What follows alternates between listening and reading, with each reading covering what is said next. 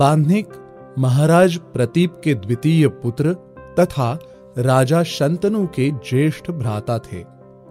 पितामह भीष्म के काका बांधिक ने महाराज धृतराष्ट्र के अनुग्रह पर कौरव सेना की ओर से महाभारत के युद्ध में भाग लिया और वो महाभारत युद्ध में भाग लेने वाले सबसे वयस्कर योद्धा थे। युद्ध के चौदहवें दिन जब जयद्रथ वध के पश्चात रात तक युद्ध चलता रहा, तब महाबली भीम के हाथों वो वीर गति को प्राप्त हुए।